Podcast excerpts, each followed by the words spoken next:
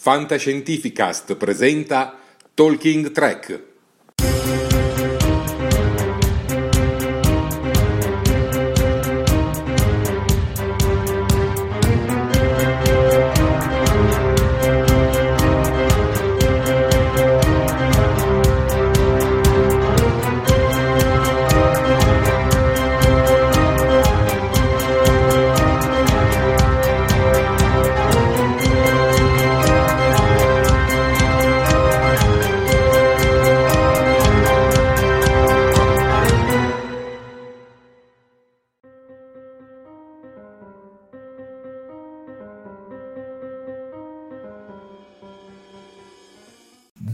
Buonasera popolo di Star Trek, ben collegato in questa nuova live di Talking Trek.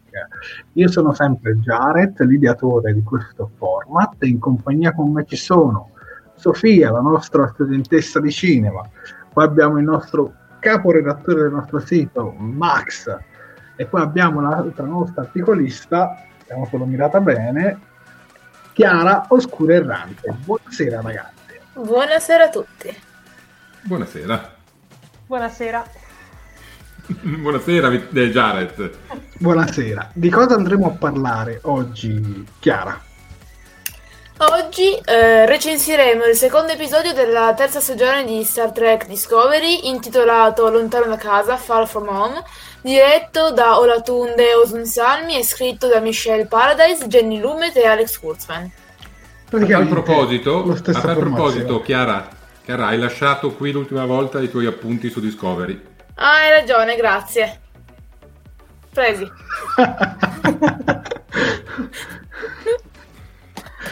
Bella e inaspettata questa. devo, devo, dire la verità. Sofia, Siamo qui per stupirvi. Esatto. Allora, come al solito, io all'inizio della diretta appaio sempre per un motivo, stasera con una voce particolarmente nasale visto che vengo da un po' di raffreddore, ma allora arriviamo al sodo. Come al solito, le nostre dirette vanno in live sia sul canale di YouTube che sulla pagina Facebook. Le cose importanti da fare sono poche e semplici, ma appunto è importante che le facciate. Per quanto riguarda Facebook, mettete un bel mi piace alla pagina, mettete un bel mi piace al, alla diretta e commentate come se non ci fosse un domani, perché ogni commento è ben accetto. E cosa ancora più importante, condividete sui vostri profili, perché più siamo e più ci divertiamo. Per quanto riguarda invece il canale di YouTube, mi raccomando, iscrivetevi al canale, attivate la campanella delle delle notifiche per essere sempre aggiornati ogni volta che esce un nostro video oppure che andiamo in diretta perché se no la Sofia si arrabbia. E anche lì mi raccomando condividete, divulgate il verbo Talking Track e commentate, commentate, commentate e direi che è tutta la nostra Sofia beh direi che a questo punto è arrivato il momento di salutare il nostro pubblico e siete già tantissimi, siete già 60 Cominciamo da um, Walter Logetti che era già in attesa uh, nel pre-dirette, chiamiamola così. poi abbiamo Sara F, poi abbiamo Riccardo Frasca che ci dice da buon quarto vi saluto. Poi abbiamo William Paghini che ci dice saluti agli amici di YouTube e però poi com- seguirà la diretta su Facebook e ci dice anche buona diretta a tutti. Poi abbiamo l'immancabile Assunta Viviani che dalla USS Enterprise uh, ci chiama. Ciao Assunta. Ciao, e poi abbiamo il capitano Pike che evidentemente ha seguito Assunta. Poi abbiamo Antonio De Stefano, eh, eppure lui va su Facebook ma ci fa un saluto eh, da YouTube. Poi abbiamo Giusimo Rapito, poi abbiamo eh, Filippo Natuzzi che ci dice ah da quanto tempo oggi vi seguo in diretta? Beh bentornato Filippo eh, con noi eh, Giuseppe Moravio ci chiede ma la diretta è solo qui su YouTube no la diretta va in onda va in streaming sia su Facebook che su YouTube. Basta andare sulla nostra pagina Facebook magari se non la vedi ricarica la pagina e vedrai che adesso la diretta dovresti trovarla. Ma adesso passo la palla alla nostra Sofia e continuo con i saluti. Ok, allora cominciamo subito con Daniele Colantoni, che era da un po' che non vedevo, sinceramente, che ci dice eccoli, ciao caro, sì, siamo tornati. Poi abbiamo Davide Spano, poi abbiamo William Paghini che è arrivato da, da YouTube su Facebook. Allora Ovviamente come il quaderno che si sono passati. esatto. Poi abbiamo Edoardo Borsotto che dice buonasera a tutti, buonasera a te Edoardo. Abbiamo Walter Loggetti che è tornato per l'ennesima volta ci dice buonasera, caro. Poi abbiamo Alberto Cuffaro, eh, ciao a tutti. Poi abbiamo um, Claudia, Pollini, mm, Claudia, Polloni, scusami, che ci dice ciao a tutti, ciao cara. E poi abbiamo Davide Piccillo, altro immancabile, che ci dice ciao ragazzi, qui a Napoli coprifuoco partito da pochi minuti, accidenti. Beh dai, ti teniamo compagnia Davide. esatto, almeno hai un buon modo per passare la serata.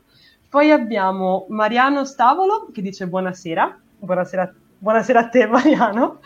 Poi abbiamo Stefano Ancis che dice buonasera a tutti buonasera. buonasera Poi abbiamo un altro, un, un altro, diciamo, abituale che è Giordano Bracalente. Buonasera a tutti, buonasera a te. Sofia, passiamo sì. la palla anche a Max e poi a Oscuro. Prego, Max. Abbiamo Walter Loggetti, voi e Chiara la Scura. M, presumo si riferisca a Luke. Eh, Alessandro Fiori. Come abbastanza inquietante. Alessandro Fiori che ci, ci propone quattro saluti vulcaniani. Eh, Davide Caldarelli, buonasera e lunga vita e prosperità everybody. Ciao, Daniele Pinna, ciao a tutti, ciao Daniele. Daria Quercia, buona serata a tutti. Riccardo Frasca, ciao Talking Track. Sofia Bel Bluetto, dedicato al eh, tuo rossetto d'ordinanza Discovery. Ma guarda chi c'è! Abbiamo Stefano Garioni? Eh, ti riferisci no, a lui? So, sotto, no. sotto. Sotto, vai sotto. Comunque salutiamo anche Stefano. E poi ritorniamo abbiamo... su Stefano Garioni. Non ho un attimo. No. No, no, ho un attimo, scusate, no, no, un attimo, aspettate, sto finendo di vedere l'episodio. Eh, eh va bene, abbiamo capito, dai, tanto noi ci mettiamo ancora un quarto d'ora. esatto. Lasciamo a Chiara Ryan T. Ask. Che ci saluta con un hello friends, so hello to you from uh, all of us. Poi abbiamo, scusate l'accento, è terribile. Eh, poi abbiamo Roberto Politi, ciao a tutti, vi seguirò in differita a presto. A presto Vabbè, anche te. Però scusami, oscuro, diciamo anche chi è Ryan Tiasca. È uno degli, organizz- il, uno degli, organizzatori e gestori del The Seventh Rule, il podcast di Star Trek americano con cui abbiamo stretto una collaborazione per la Virtual Trek Con 2 andata in onda lunedì scorso e alla quale io e Max abbiamo partecipato un, tenendo un panel di un'ora 59 minuti e 36 secondi va bene? Eh... ha un computer chiaro nella testa. Sì, sì, brava comunque.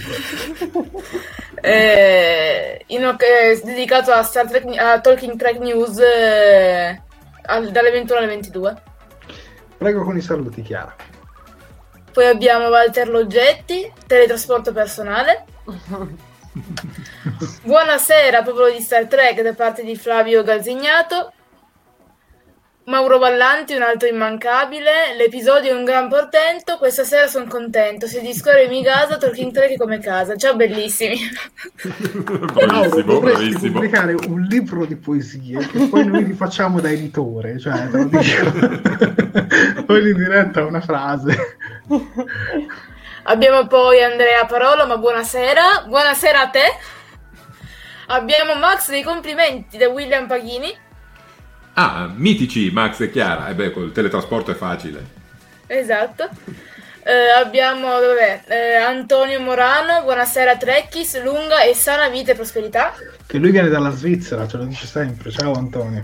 Ciao Antonio. Ciao Antonio. Abbiamo poi Davide Pizzardi, salve, salve. Salve. Ciao. Salve. Ciao. Alberto Palazzolo, ciao ciao. Ciao. Maxi, Adesso vorrei capire, sì. Giusy, siete matti per cosa? Beh, forse per il giochino di prima, per il passaggio del quaderno. Oh, o per aver già... sostenuto la diretta internazionale lunedì? Siamo già a 65, già abbiamo superato i numeri della diretta di venerdì. Prego, wow. Scuro. Poi Antonio Di Stefano, ciao a tutti aspettate, ok. Eh, Rita Coruzzi, che piacere vedervi, un piacere anche per noi. Vuoi prendere la parola tu, Vittorio? Eh, Jared? Sì, eh, Rita Coruzzi, poi vabbè, rifacciamo il giro. Andrea Nanni, ripartiamo. è bello vedere quando siete così tanti. Eh, Davide Pizzardi ci voleva dire io di solito non riesco, ma è un piacere Davide averti stasera qui con noi. Sandro Emanuelli che ci manda addirittura 6 e lunga vita e prosperità. 6 saluti vulcaniani. Poi abbiamo Faid Heaton, ciao Faid. Poi abbiamo Filippo Migliorero che ci dice ciao a tutti. Andrea Ianacone, ciao Andrea. Poi abbiamo Riccardo Canilla, Luis Portilla che ci dice hola. Hola. Guarda, abbiamo pubblico internazionale ragazzi, anche stasera. Abbiamo Vincenzo Lamia, ciao Vincenzo. Poi abbiamo Edoardo Borzotto e io direi che passo la palla a Sofia. Ripartiamo. E io ti agguanto la palla con Daniele Amore che dice buonasera, sto guardando il secondo episodio, sono a metà. Nel frattempo che fate i saluti, eccetera, lo finisco pure. Bravo, questo è lo spirito giusto. che tra l'altro diciamolo anche noi abbiamo anche incontrato Daniele quando siamo, abbiamo fatto la vacanza in quel di Napoli diciamo. esatto. Poi abbiamo Giuseppe Moravito che nel frattempo ha finito l'episodio ed è arrivata. Brava ok ottimo poi abbiamo, abbiamo, abbiamo, dunque, abbiamo Riccardo Nieri che dice ciao a tutti, stasera ce l'ho fatta a seguirvi dal vivo, la scorsa settimana mi sono addormentato sul divano nell'attesa di aspettarvi. È venerdì per tutti, è normalissimo essere stanchi, non ti preoccupare, siamo contenti che stasera ci sei. Vabbè dai, l'avrai recuperata in differita. Assolutamente. Dai, facciamo ovvio. il giro, adesso ritocca di nuovo a Max. E allora salutiamo Mario Marinucci, un saluto a tutti. Eh, Roberto Feoli, buonasera. Ciro Cozzolino, anche lui buonasera.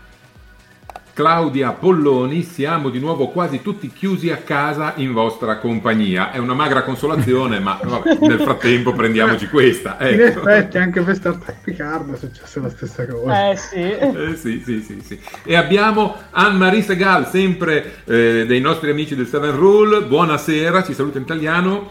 Good evening. Anne. Good evening, Eh, or, beh, sono le 11.42. sì, Per good noi. night ormai. Per, noi loro sì, però sono magari per 9 loro... ore. Eh, sono 9 ore indietro, quindi good, good 9, 9 in afternoon. meno. Good afternoon. Sì, sì, sì, sì. Però fa piacere vedere che dopo il panel eh, di lunedì scorso abbiamo un pochino di pubblico internazionale che adesso ci segue e ci viene a visitare. È molto bello questo. Eh, a te, Chiara. Molto bene. Allora, Eh, il refresh. abbiamo che- Mino Cigliola. No, aspetta. Vai, Antonio De Stefano credo ci sia. No, Chiara in realtà è data, cos'è? No, è perché stavo rispondendo a Daniele Colantoni che fa secondo me Chiara è vulcaniana. È Borga, ragazzi, è Borga. Stavamo dicendo Mino Cigliola e fa ciao grandi, ciao a te. Eh, Alessandro Averna, buonasera a tutti. E Stefano Garioni, pronto, attivate.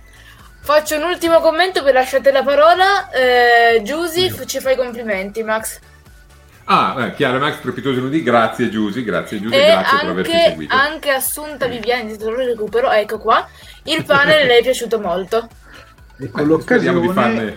rinnovo i complimenti anche a Sofia, bravi, facciamo un applauso a Max. Bravissimi. Vabbè, grazie, grazie, grazie ragazzi. Più bello fatto in diretta. Poi, dunque, abbiamo finito tutti i saluti, ragazzi, eravate veramente tantissimi, ma ne è arrivato, È subito arrivato un un altro. altro. Stefano Price Praz che ci dice buonasera a tutti, appena finita la puntata e subito dopo con voi ad analizzarla insieme. Che chiedere di più? E sei arrivato proprio puntuale perché abbiamo appena finito i saluti. Va bene, adesso passiamo alle foto che ci avete mandato questa settimana e le andiamo subito a mostrare. Prego Max. Ecco la prima. Ecco la prima che ci è stata inviata da Assunta Viviani, poi diamo un putpurri di immagini inerenti il commento al precedente episodio, per cui eh, siamo eh, Sofia, Chiara, Vittorio ed io in consuete pose imbarazzanti e alcune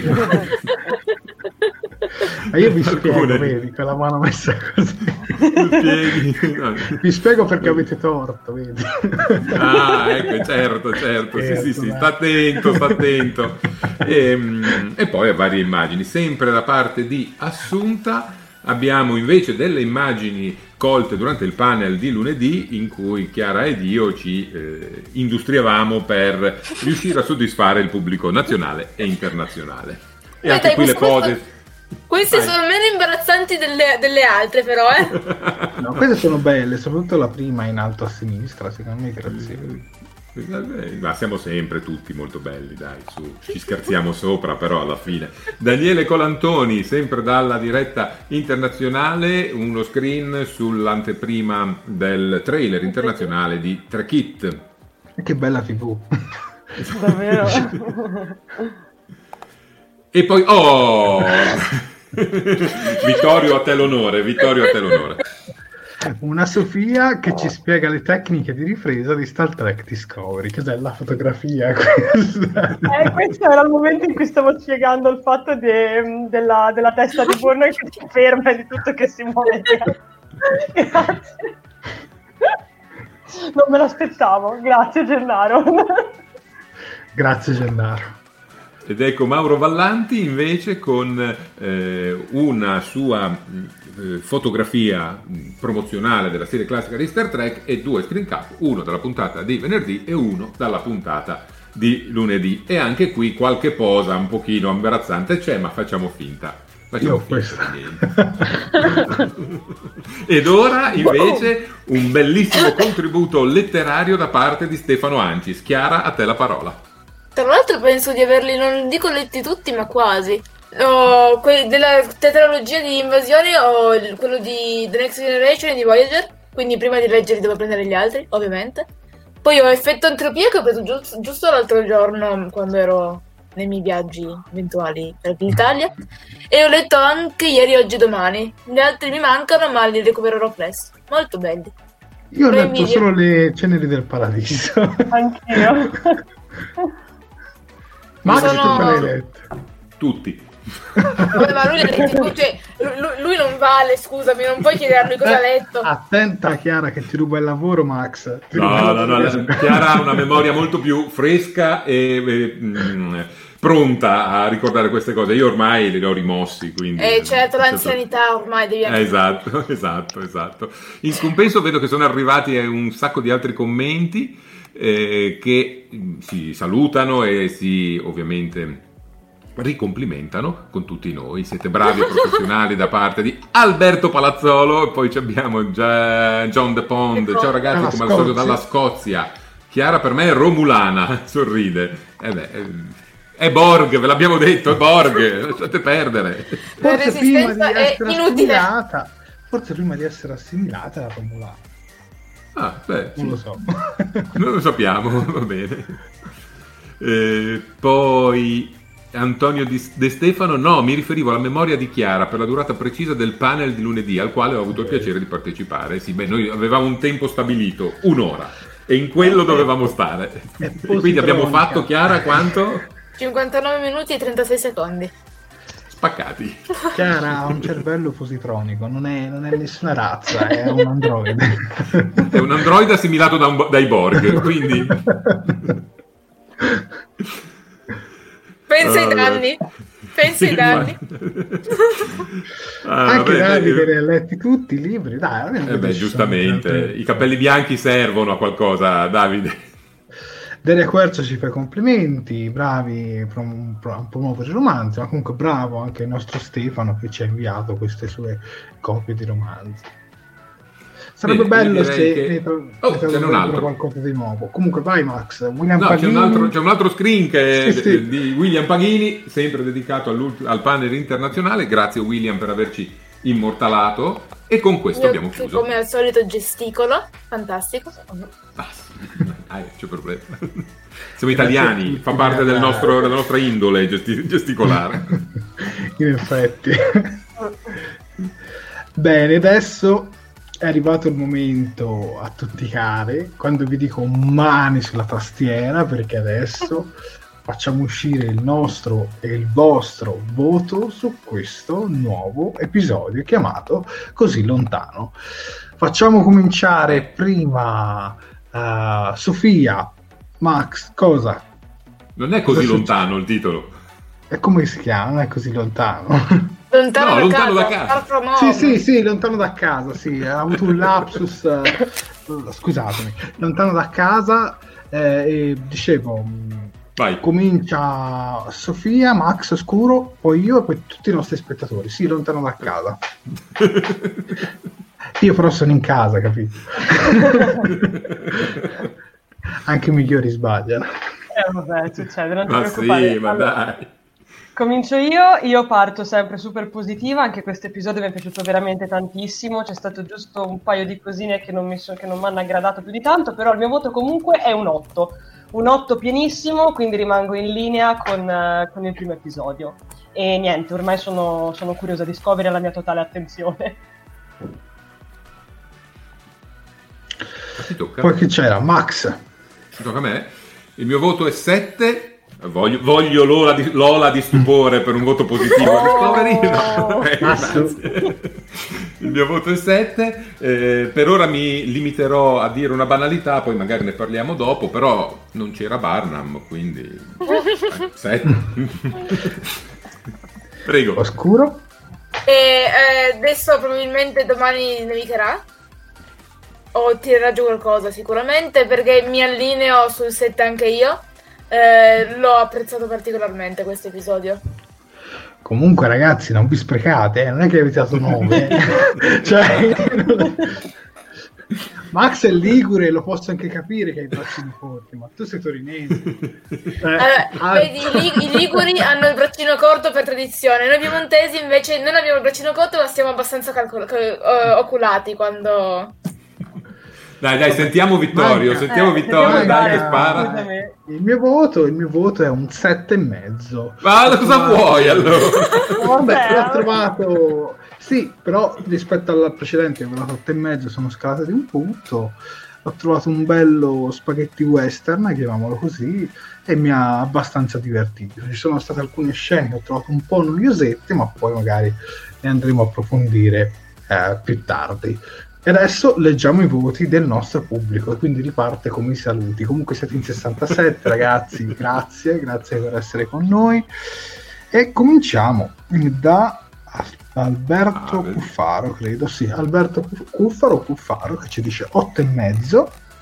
L'ho trovato l'episodio meno ricco di scene visivamente spettacolari, ma, contenuti, ma con Contenusticamente ah, no, contenutisticamente migliore del primo. Ho bisogno di un paio di occhiali, ragazzi. Propongo al pubblico di fare una petizione perché lui ce li ha gli occhiali ma non li usa. È lui- Jared è l'unico che non ha gli occhiali, dannazione, bisogna rimediare No, a questa cosa. Li ha, ma non li usa e fa male, li uso solo vede. per guidare e in questo momento non sto guidando. Andrea Iannaccone 8 episodio 10 volte meglio del precedente, ci dice Andrea. Eh, poi mm, Stefano Price ci fa un commento che ci dice una cosa che non ho capito è il titolo di questo episodio. Il primo non era parte 1, ce lo siamo chiesti anche noi la scorsa settimana. Abbiamo visto anche la lista di, di tutti gli episodi, alcuni provvisori questa stagione. Effettivamente non c'è una parte 2. Ma la risposta ve la posso forse dare io, visto che alcuni titoli non sono sicuri al 100%, è possibile che l'ultimo episodio, che è sempre curato dallo stesso regista che ha fatto i primi due, possa avere il titolo modificato ed essere la parte 2. Però è un forse. Quindi sarà sempre di Olatunde o Sunzano. Sì, sì, Poi eh, Giordano Braccalente 9, sono monotono. Ah, comunque stai alto, Giordano, non te lo preoccupare. Un bel episodio western, 7,5 barra 8 in ascesa, ci dice Walter Logetti. Eh, che poi Walter comunque bene o male la pensa come me. E Assunta Viviane ci dice il mio voto per il secondo episodio di Star Trek lontano da casa è 9. Sai che ti stavo leggendo così lontano, ormai c'ho sto titolo in testa, non so perché. Comunque brava Assunta, voto 9. Eh, Riccardo Canil 8,5. Poi abbiamo Andrea Parolo, meravigliosa fotografia con un occhio di riguardo per la colonna sonora mai scontata e con un intreccio e un intreccio che ti incolla alla sedia, voto 8 e questo è Andrea Parolo. Poi andiamo avanti con uh, Giusimo Rabito che ci dice mi è piaciuto molto per la varietà di scene, a parte un impacciato Tilly troppo 8. Vabbè, diciamo macchietta, là. alla fine Tilly purtroppo è incassato un po' in quello. Eh, Mauro Vallanti, episodio affascinante, citazionista, strutturato, molto bello, d'accordo con Sofia, 8. Poi abbiamo Daniela Amore che appena finito di vedere l'episodio, ha visto ce l'ha fatta in tempo. La mia prima impressione, meglio la seconda, 6. Comunque dai, almeno sei arrivata alla sufficienza. Abbiamo Mario Marinucci, bell'episodio, 8 più. Poi abbiamo, che mi ha fatto il reflash maledetto, eh, se puoi aiutarmi Se ti qualcuno di voi. io. Vai, vai Sofia, vai. Allora, io ho qui Filippo Natuzzi che dice un bel, ot- un bel 8 e un 10 per l'impegno all'addetto Gin che fa i lavori sporchi. Povero Gin. Poi, poi, Ah, però poi. Gin scritto come Gin Roddenberry. Gin, sì, Eh, gene. Vabbè, non- il succo l'abbiamo capito tutti, l'abbiamo Secondo capito. me è per quello che Maxi ha dato 7. Comunque, ci sta, ci sta. Poi abbiamo Riccardo Nieri che dice anche per me è un bel 7,5. Poi abbiamo Davide Pizzardi che dice il mio voto è 7. Poi abbiamo Stefano Price Prates che dice 7 tranne gli ultimi 3 minuti che gli do un 4 per Barnum. No! Poverina, no! Che non sono cattiveria. Poi abbiamo Davide Piccino che dice 8 pieno oh! con 15 E perdiamo i polmoni? Esatto. Poi, poi, oddio, come avrei frusciato pure a me. Ok, poi ok, dovrei vai. prendere. oh, no, ci sono, ci sono, ci sono. Ho- fa- abbiamo Fa- Flavio Galzignato che dice do 7 meno. Bello, No, ma aspetta, troppo- perso uno. Vabbè, bello, troppo Mad Max un po' meno tracker. Questo? Uh, scusa, Giorgio Super Top, voto 7 a partire dagli speroni cigolanti da cattivone. Bravo. Anch'io la Giorgio l'ho, l'ho adorata, ma ne parleremo Eh, facciamo il giro, Max, parti tu da Flavio. Flavio Galzignato che dava 7 meno, bello ma troppo Mad Max e un po' meno Trek. Davide Caldarelli, il mio voto è 6 e mezzo, ho trovato l'episodio un po' lento, salgo a 7 e mezzo grazie alla presenza di Giorgio e Rino. Stefano Ancis, direi un 9, sono veramente curioso di vedere come andrà avanti la storia. Antonio De Stefano, 7 pure per me, ma perché avevo ancora in testa la precedente puntata, strepitoso a mio modesto avviso. Walter Loggetti, migliore resistenza al dolore oppure c'entra qualcosa il fatto che abbia una chimica differente? Questo è un commento sulla chimica di Giorgio. So- sorvoliamo e passiamo a Matteo Deste. 9 e mezzo, eh, 9 e mezzo, dai, non le potete far leggere a me queste cose. Avrei voluto ancora più spettacolarità in alcune scene. Daria Quercia, vai Chiara. Giusto perché così non, le- non leggi tu, ok? Voto 9 e poi dice tranquillo oscuro in quanto sfide quest'anno siamo a posto. Ma spero proprio di sì, onestamente basta. Basta. Detto ciò. Daniele Pinna, anche questo episodio mi è piaciuto 8. Eh, Min- Mino Cigliola, alcune incongruenze tecniche 7 meno. Qualcuno lo lega al posto mio, vi prego. Alberto Palazzolo, pochi sanno che i torinesi hanno origini liguri, voto 7. E Potrei contestare, potrei protestare. Potrei, potrei, potrei, potrei protestare. Daniele Colantoni, allora io voto 7, solo alla fine l'ho trovato un tantino forzata e scontata, ma la, me la sarei giocata diversamente. Eh, Riccardo Oh. Galletti, voto 12 per la Giorgio, che pesta come un fabbro per Macamasco, più arrogante delle scarpe.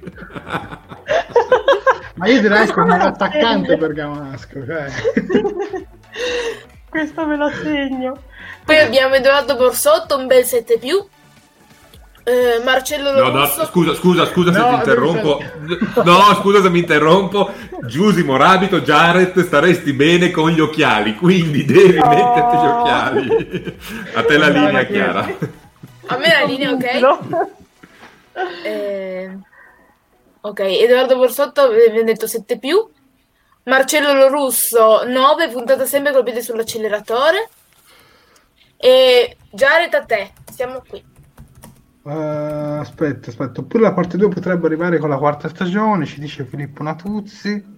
Poi ho letto un commento di MR76 che dice: Ma che bella la camminata di Saru. Lo penso anch'io. Poi, dopo, quando andiamo a analizzare la scena, eh, ne riparliamo. Eravamo arrivati a.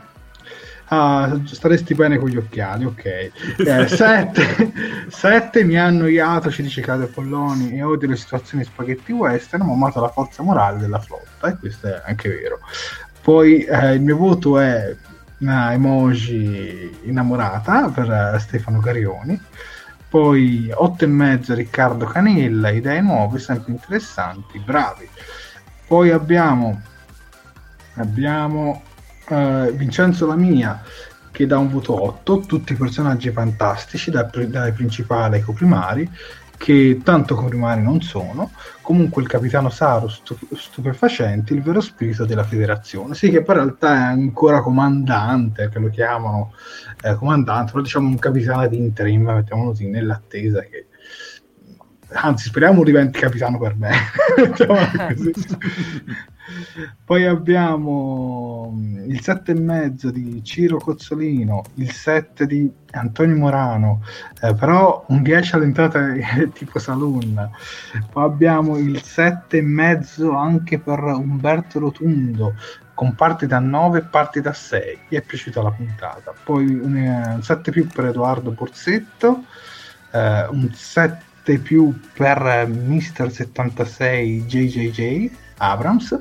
Poi abbiamo Antonio De Stefano dice Jared metti gli occhiali, ma io vengo dallo specchio ragazzi, eh, sono quelli del eh, poi abbiamo Stefano Price Prats che dice io avrei dato 9 se alla fine Saru avesse mandato a quel paese Michael. Io sono d'accordo però vabbè. Riccardo Pasca eh, basta con questi occhiali Riccardo ti voglio bene ma basta. Anche Davide ti fa i complimenti dice che stai bene con gli occhiali poi abbiamo comunque scherzo grazie Riccardo e poi dice giusto J.J. Abrams poi abbiamo William Pachini ultimo voto che dice location straordinarie, scene western, stupenda, scena western stupenda, antipatia per, di Capitano Giorgio, magnifica, i capelloni futuro che crescano in fretta, Saru da, da 10, voto 9. Questo è, è l'ultimo commento sui voti di questo episodio. E adesso che cosa succede? Sofia ce lo spiega prima di lanciarlo. Ora cominciano gli spoiler come se non ci fosse un domani. Quindi, se avete visto l'episodio, rimanete sintonizzati con, con noi. Se non l'avete visto, fuggite a gambe levate oppure vi beccate tutti gli spoiler. Ma c'è un compromesso, potete tranquillamente recuperarlo a fine diretta. Quindi, ragazzi, tappatevi le orecchie perché adesso parte l'allarme. No.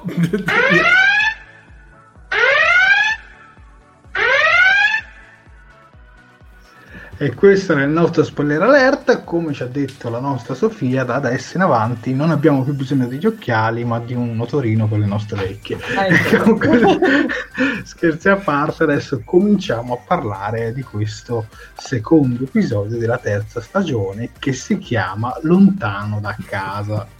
Bravo. Prego Max con l'introduzione iniziale. Iniziamo subito nel vivo con eh, l'atterraggio roccambolesco della Discovery su un pianeta ignoto. Il pianeta è frantumato, parti del pianeta sono lì che galleggiano nell'atmosfera e la Discovery fa di tutto per cercare di atterrare in maniera decente, ma come è tradizione di tutte le più importanti astronavi di Star Trek, alla fine si spatagna per terra, in questo caso su un ghiacciaio. E non un ghiacciaio qualunque, fra l'altro, oppure un ghiacciaio aggressivo, quindi è bello pericoloso. I comandi della nave smettono di funzionare, ehm, ci sono asteroidi, tutto l'equipaggio eh, a causa delle distorsioni mh, mm, magnetiche, gravimetriche è stordito, piano piano si svegliano. Eh, Tutta la nave praticamente viene danneggiata, una volta atterrata si scopre che i ripetitori EPS e i condotti della nave hanno bisogno di essere riparati per far sì che la nave riesca a rimettersi in piedi e poi entrare in orbita, infatti non possono volare, anche le comunicazioni non funzionano e per questo c'è bisogno di una riparazione particolare. Saru prende in mano la situazione, dimostra già dalle prime scene di essere un capitano con i gangli, e impone all'equipaggio di non preoccuparsi e di pensare a riparare la nave. Quella è la loro prima preoccupazione. Vittorio? Ma questa scena mi ha ricordato molto un episodio di Voyager, eh, Timeless. Oscuro confermi che si chiama così? Sì, e ah, c'è anche scritto nei com- sì, te lo confermo, e ce lo ricorda anche Flavio, che dice Max anche la Voyager preferisce la neve.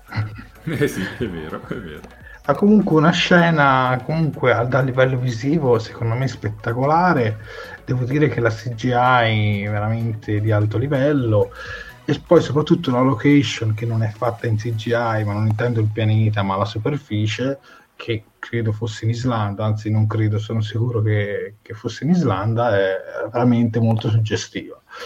Quindi io per questa prima scena sono rimasto molto molto convinto, molto molto anche sorpreso a livello visivo. Mi è piaciuto anche Saru che prendesse in mano la situazione come un vero ufficiale della flotta stellare, perché si può dire tutto a Saru, ma non è un lorca, dai. Quindi si allinea un po' più con i tipi di capitani che piacciono al nostro Max. Esatto. E eh, quindi questa prima scena devo dire che mi ha particolarmente colpito c'è questa parte su Detmer, eh, l'ufficiale, diciamo, il timoniere, come la vogliamo definire, sì, il pilota. Eh, che rimane un po' in questo stato di shock, che poi lo vediamo anche più avanti. Questa parte qua non sono riuscito a, a convincermi al 100%. Posso pensare che fosse un effetto post-traumatico eh, sia del viaggio sia della caduta e tutto quanto, oppure posso provare a teorizzare qualcosa, magari che è rimasta qualche parte di controllo, è entrata qualche parte di controllo eh, dentro di lei. Non lo so. A voi commenti, ragazzi. A me Max? questa... Ah, ti oscuro. Ah, io?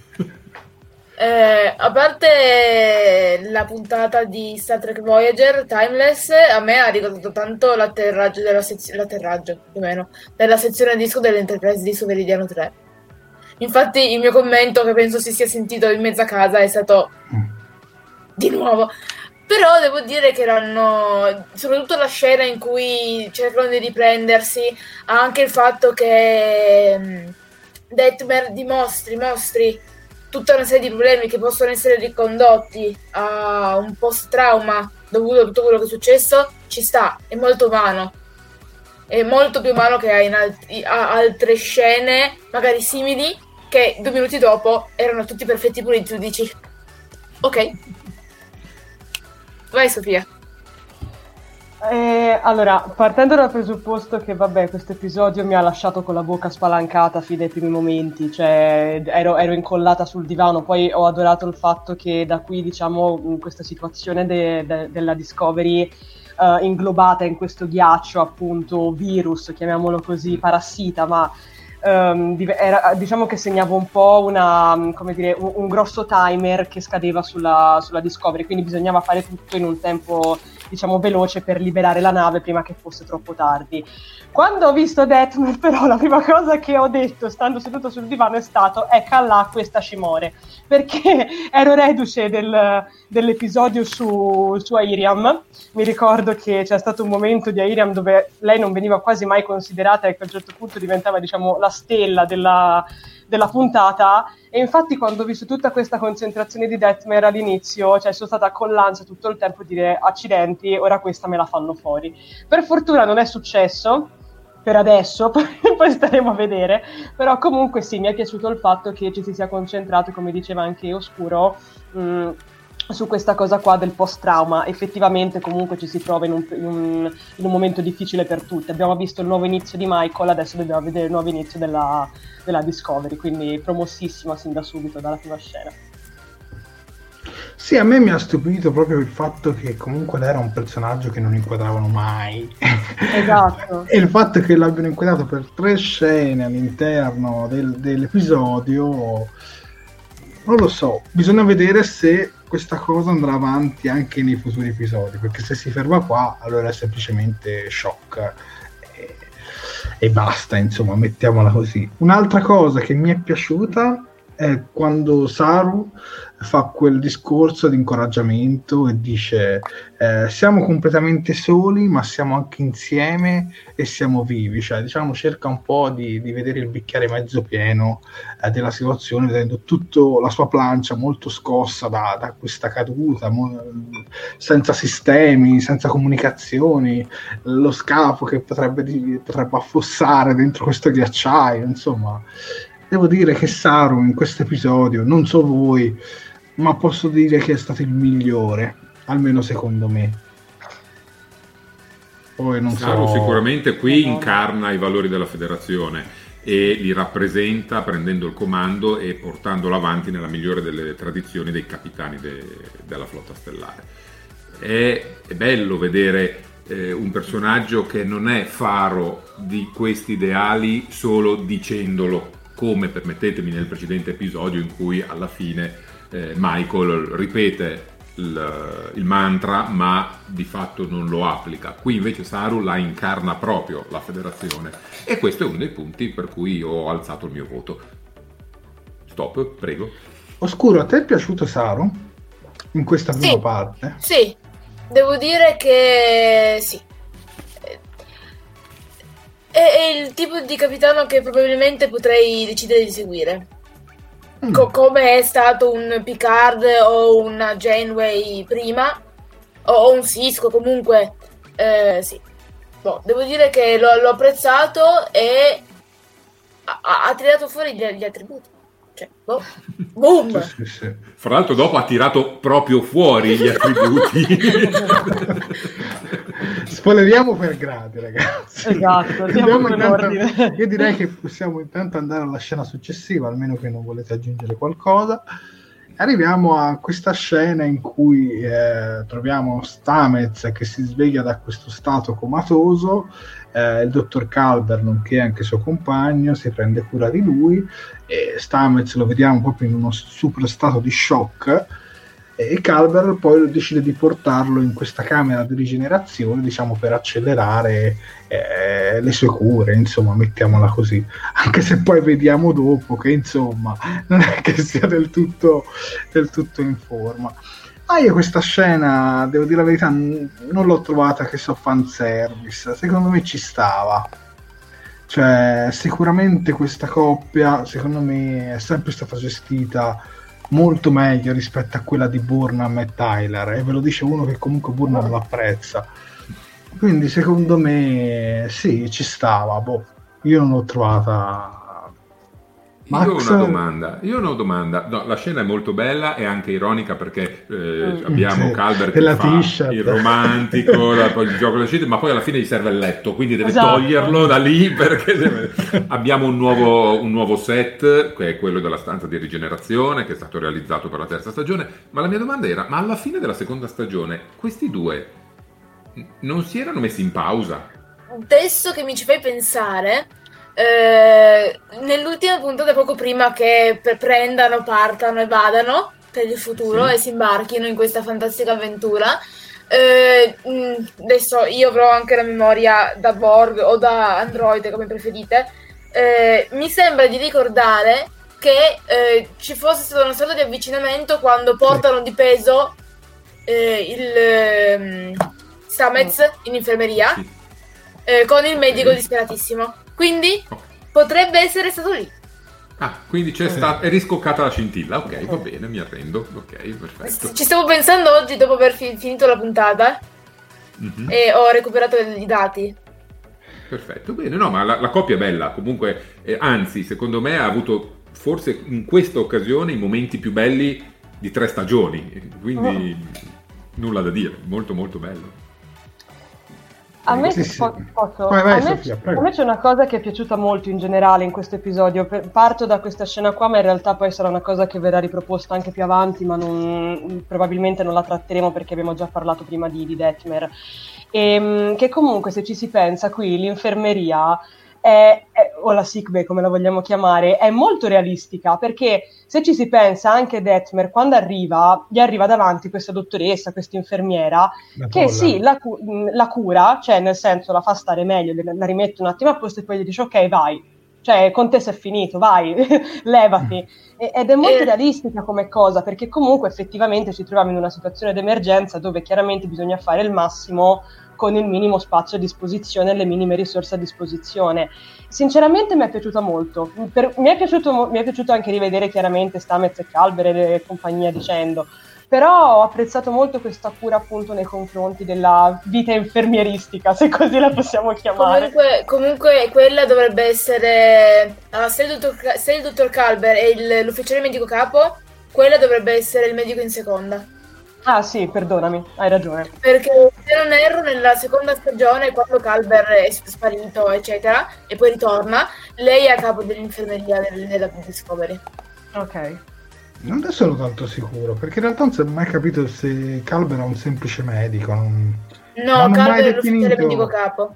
Sono, cioè, posso, andare, posso andare, a controllare, però mi sembra sia l'ufficiale medico capo. Non ne ho la certezza, vi dico la verità, ma neanche sulla Pollard. Se devo essere sincero, cioè lui non ha mai considerato un medico come era Beverly, come era Bones, mm. come era il dottor olografico. Physician, USS Discovery. Physician Quindi sì, medico. Physician indica il medico. E... Vabbè.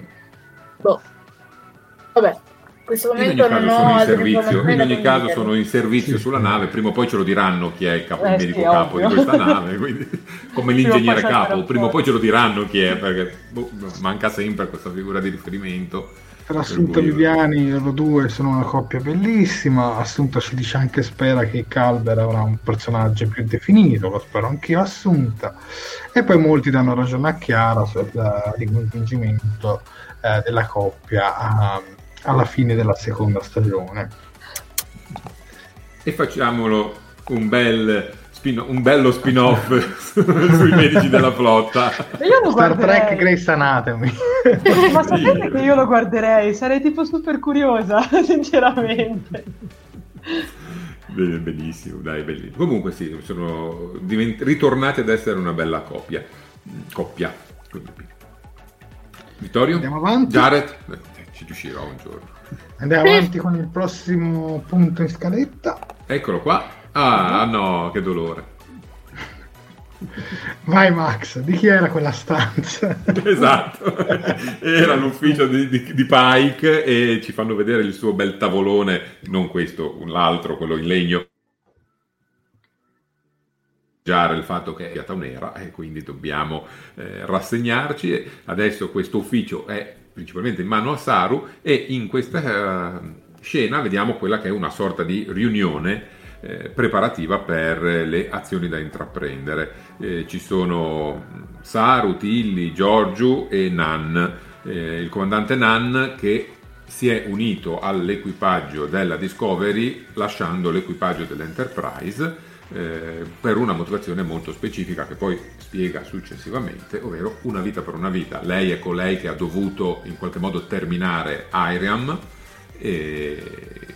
ricambia il eh, sacrificio sacrificando se stessa per la nave che l'ha persa. In questa scena vediamo il primo vero contrasto tra Giorgio e Saru. Eh, è un, un conflitto tra capitani, tra persone che comandano e che devono comandare. Solo che in tutte le occasioni la spunta sempre Saru, perché alla fine il comandante della nave è Saru, la voce della ragione è Saru e la Giorgio, sebbene poi metta in atto qualche trucchetto, si deve, si deve eh, adattare. Come vi è parso il confronto tra queste due personalità? Eh, vai oscuro, vedevo la mano alzata. Devo, no, stavo esprimendo silenziosamente il mio supporto a Saru, non volevo rubare il posto a nessuno. Eh, devo, devo, dire che Saru eh, si è veramente comportato come si deve. Non, ammetto che non me lo sarei mai aspettata.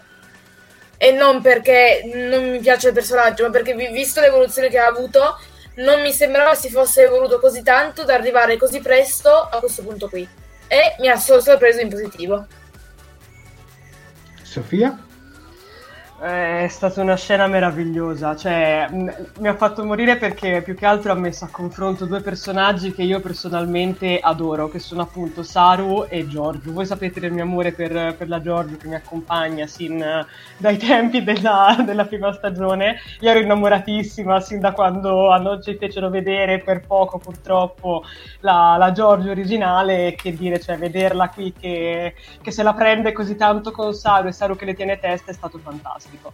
Saru è, è, a dir poco meraviglioso e la Giorgio è diciamo la sua controparte perfetta. Quindi promossissimo, cioè non ho niente da dire di male per adesso, per adesso, perché poi saranno dolori, ma per adesso devo dire che sì, assolutamente. E come si saranno dolori? Del giovane Werther. Vai Sì, Vittorio. È stata, è stata una bella scena, due personalità forti a, a confronto e mi piace anche come Saru dice tu fai qui, tu fai questo, tu fai quest'altro, perché l'ho deciso io, perché io adesso sono il più alto in comando e tu devi rispettare la mia, la mia piramide, diciamo, gerarchica, come la vogliamo definire. E infatti poi in questa scena eh, Saru affida a Nan, eh, la mette a capo delle riparazioni. Eh, Giorgio che deve prestare assistenza e, e mi raccomando eh, con la rete PS e poi praticamente lui dice Tilly viene con me eh, a cercare diciamo aiuto e soprattutto alla ricerca del, del rubidio, questo materiale.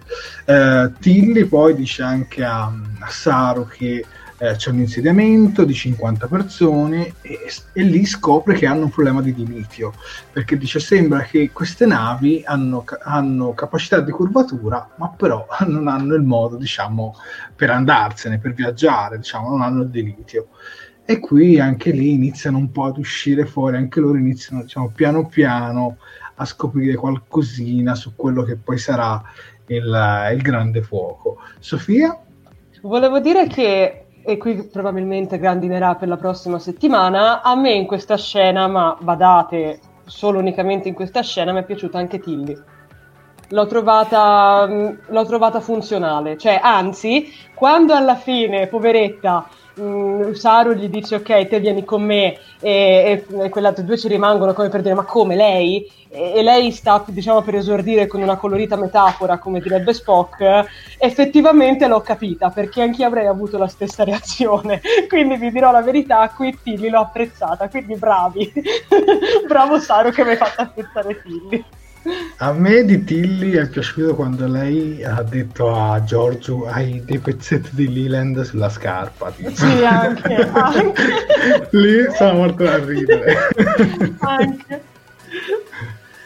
Poi a un certo punto c'è anche un'accesa discussione fra Giorgio e Tilly e Tilly sta per dire ma che ca... Eh, appunto, e poi appunto che però poi si ferma, sì. Però io lì onestamente la pensavo come Giorgio, dicevo, cavolo, riflettiamoci un attimo. Tu ti trovi a 930 anni da, nel futuro, in un, in un, pianeta che non conosci, insomma, in una situazione così controversa e ti porti la Guardia Marina che non ha neanche finito l'accademia ma che è stata promossa sul campo, cioè con No, tutti no, gli ufficiali alti. Poi lo dice, poi lo dice, lo spiega, però onestamente io fossi stato io, eh, se ero in TNG esempio ed ero Picard, a parte Picard non sarebbe sceso, ma comunque avrebbe detto vai Warfare Riker, cioè che ti porti Wesley Crusher per questa missione. Alla fine è così, cioè almeno io la vedo un po' così, non so voi, ma vai Chiara. Beh, in una missione Picard, il giovane Crusher se l'è portato appresso. È finita malissimo la missione, tra l'altro. diciamo tutta. Tu Max, che per essere pignoli e precisi. Tu, Max, che ne pensi di questo discorso che sto facendo? Allora, è, è funzionale alla, alla storia, alla narrazione, poi come hai detto tu dopo viene spiegata questa situazione e la spiegazione è molto bella perché ancora una volta rinfranca lo spirito della federazione e eh, installa, instaura un legame tra Saru e Tilly che sarà poi portato avanti per tutta la stagione. Però da un punto di vista prettamente pratico, eh sì, forse se ti portavi subito una NAN o un qualunque altro mh, elemento della nave con un training un pochino più forte in sicurezza o ingegneria, eh, il famoso capo ingegnere, dov'è? Ecco, una cosa di questo genere forse era meglio. Ecco. Ma soprattutto No, io- il capo io della la vedo- sicurezza. eh, boh.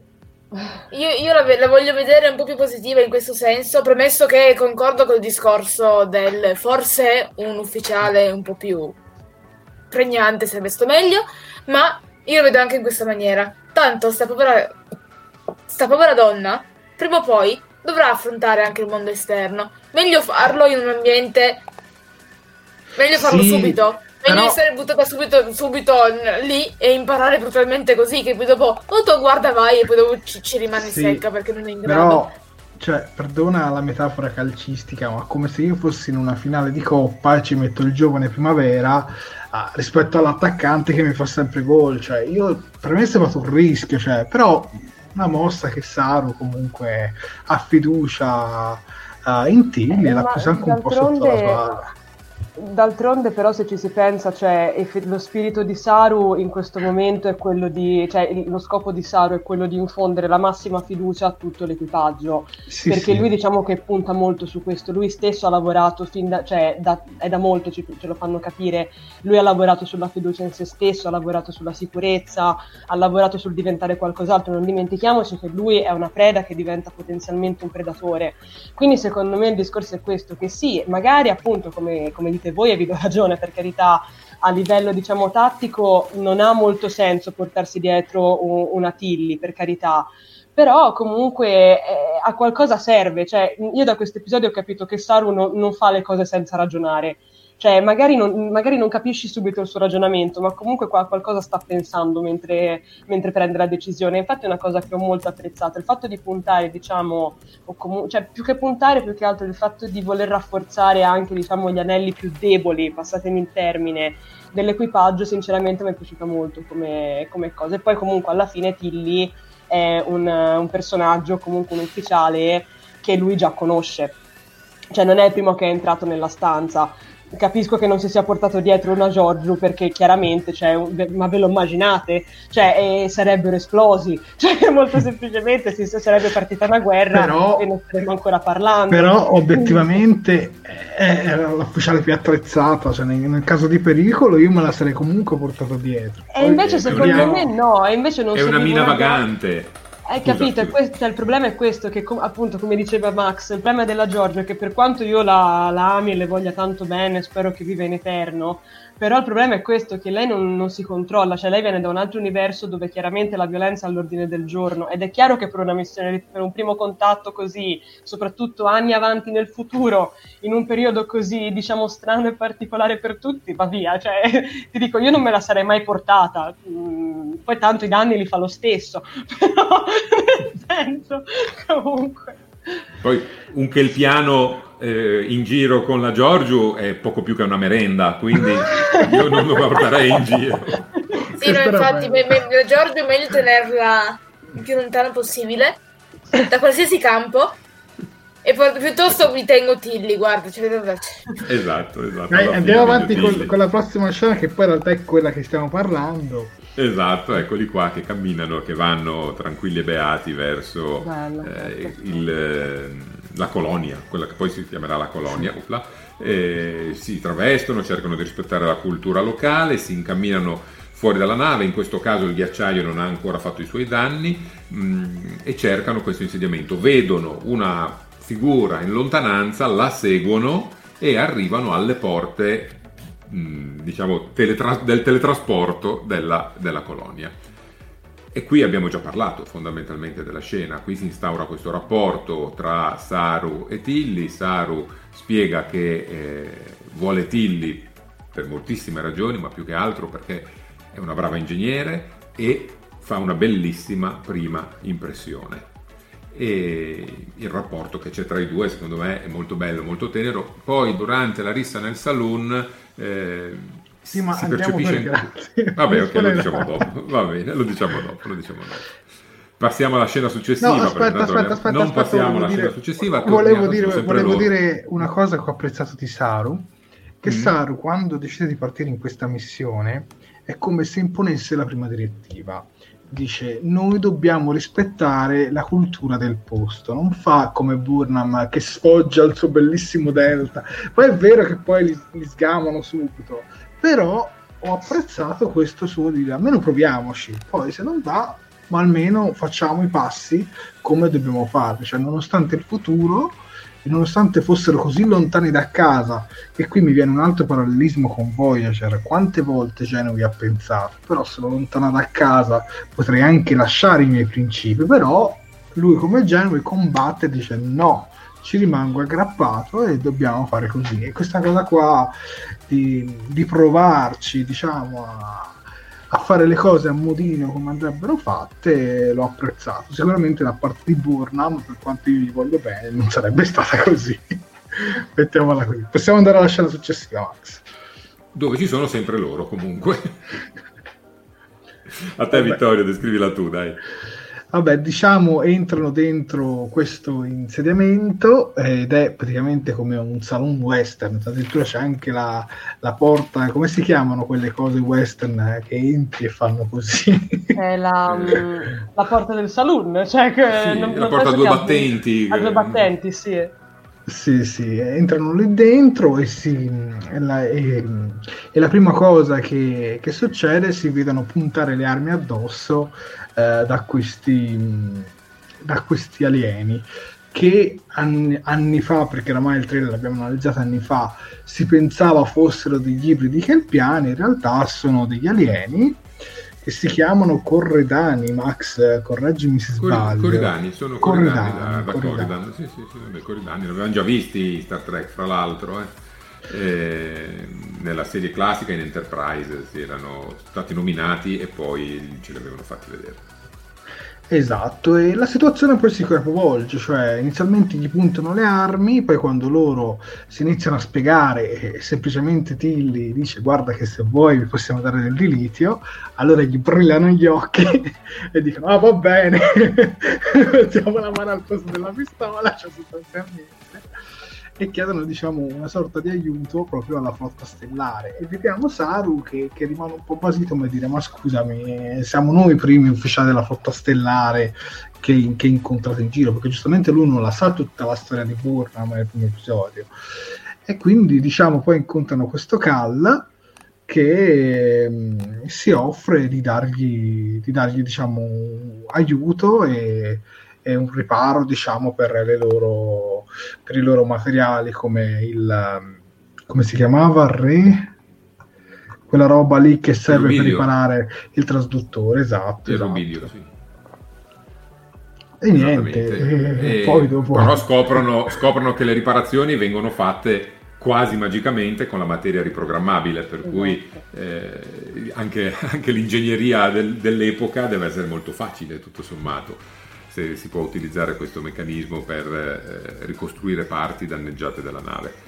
Il rapporto che si instaura con questa colonia è, è molto bello alla fine. C'è fiducia sì. reciproca, c'è speranza nella federazione. È vero, Saru e Tilly non capiscono appieno quello che sta succedendo, non capiscono che la federazione in realtà è assente e che eh, quello che si aspettano dalla federazione, questi corridani, è, è qualcosa che loro probabilmente non possono dare. Eh, però si instaura un rapporto, c'è un patto e sono tutti intenzionati a rispettarlo nello spirito proprio della collaborazione eh, de- dei popoli della federazione. Ma non tutto va come si spera alla fine. Ma prima di arrivare a, quella scena lì, Max, sì, parliamo sì. anche un po' di questo western. Cioè, in Star Trek non è la prima volta che si vedono ambientazioni sì. western, come nella serie classica, come in un intero episodio di Enterprise.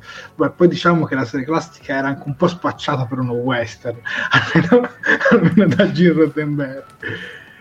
Io a primo impatto, soprattutto questa location qua, mi ha ricordato un po' Mandalorian, ma per forza di cose, soprattutto il, primo, il pilota di Mandalorian, eh, in un pianeta ghiacciato, eh, che non si muove con le astronavi, eh, che poi diciamo c'è questa scena nel saloon eh, abbastanza simile però immagino che quando hanno girato questo episodio in realtà il primo episodio di The Mandalorian non era ancora andato in streaming su Disney Plus quindi non penso sia una questione di plagio o di ispirazione però questa atmosfera western soprattutto in questa, in questa scena come l'avete trovata voi ragazzi? Beh, se posso partire io, devo dire che comunque, cioè, mh, allora, per quanto comunque sia bellissimo, e perdonatemi, mi ero un attimino incantata a guardare la faccia di Saru F4 Basito, che, che, è meravigliosa. Comunque, no, il fatto è questo, che alla fine, cioè, è normale che secondo me che tu ci vedi dei, dei, diciamo, delle somiglianze con The Mandalorian, anche perché la scena nei saloon è praticamente la scena archetipo stereotipo di ogni prodotto ambientato nel, nel Far West. È, è chiaro che, cioè, come tu guardi un film di Sergio Leone, come guardi un episodio di Mandalorian, o come guardi addirittura anche l'episodio della serie classica della, de, cioè, appunto, di una pistola, di una pistola comunque la scena nel salone ci sarà sempre. Quindi diciamo che a, secondo me hanno voluto proprio giocare anche su, su questo. detto ciò, è, è sicuramente molto bello. Io ho trovato molto peculiare però il fatto di quanto fosse vuoto questo saloon. Perché alla fine, se ci si pensa, cioè. Mh, lo spazio è immenso perché è, è, veramente grande. A un certo punto te lo fanno vedere anche per bene, soprattutto quando entrano. Si vede che è, è, enorme. Però poi, se ci vai a vedere, sono tutti dettagli nello sfondo, come si vede anche da questa immagine che stiamo mostrando. Cioè, alla fine c'è il bancone con una persona, poi il tavolo con una persona, basta, fine. Fatto sì, il salone. Tre, tipo. Sì, cioè, mm, diciamo che, 50. Ecco, e, infatti diciamo che forse questa, non lo so, non, allora non voglio, allora sia chiaro, premetto, non voglio urlare al, alla, man- alla, alla, alla, poca cura nei dettagli perché sicuramente è l'ultima cosa che posso dire a Discovery visto che comunque la sua regia, fotografia, costumistica e quant'altro, trucco e parrucco e tutto sono a dir poco stupendi e curatissimi però non lo so, mi ha fatto, fatto, un pochino strano, cioè mi aspettavo un posto un pochino più frequentato, soprattutto perché venivamo dall'episodio precedente dove appunto nel mercantile vediva, vedevamo che la situazione era bella, era bella pregna di gente, cioè allora cosa, sono tutti evidentemente, sono tutti quanti nel mercantile a fare scambi, però comunque sì, è, è sicuramente una scena molto bella e una scena molto evocativa. Però si collegano anche al mercantile, perché Assolutamente. a un certo punto quando Tilly le offre il cambio di litio soltanto per diciamo far viaggiare le loro navi a curvatura. Loro dicono no no ma daccene di più perché così almeno lo scambiamo al mercantile. Quindi fa capire che anche quel luogo del mercantile non è uno dei tanti pianeti nello spazio. Ha un ruolo anche centrale per l'economia eh, diciamo un po' di questa, di questa parte della galassia mettiamola così Max, vuoi aggiungere qualcosa? Beh, io mi accodo all'opinione di Sofia perché mh, uno dei motivi per cui il mio voto non è andato molto in alto è perché in questa rappresentazione western mancava eh, la presenza di tante persone, mancava eh, il riempire la scena, secondo me.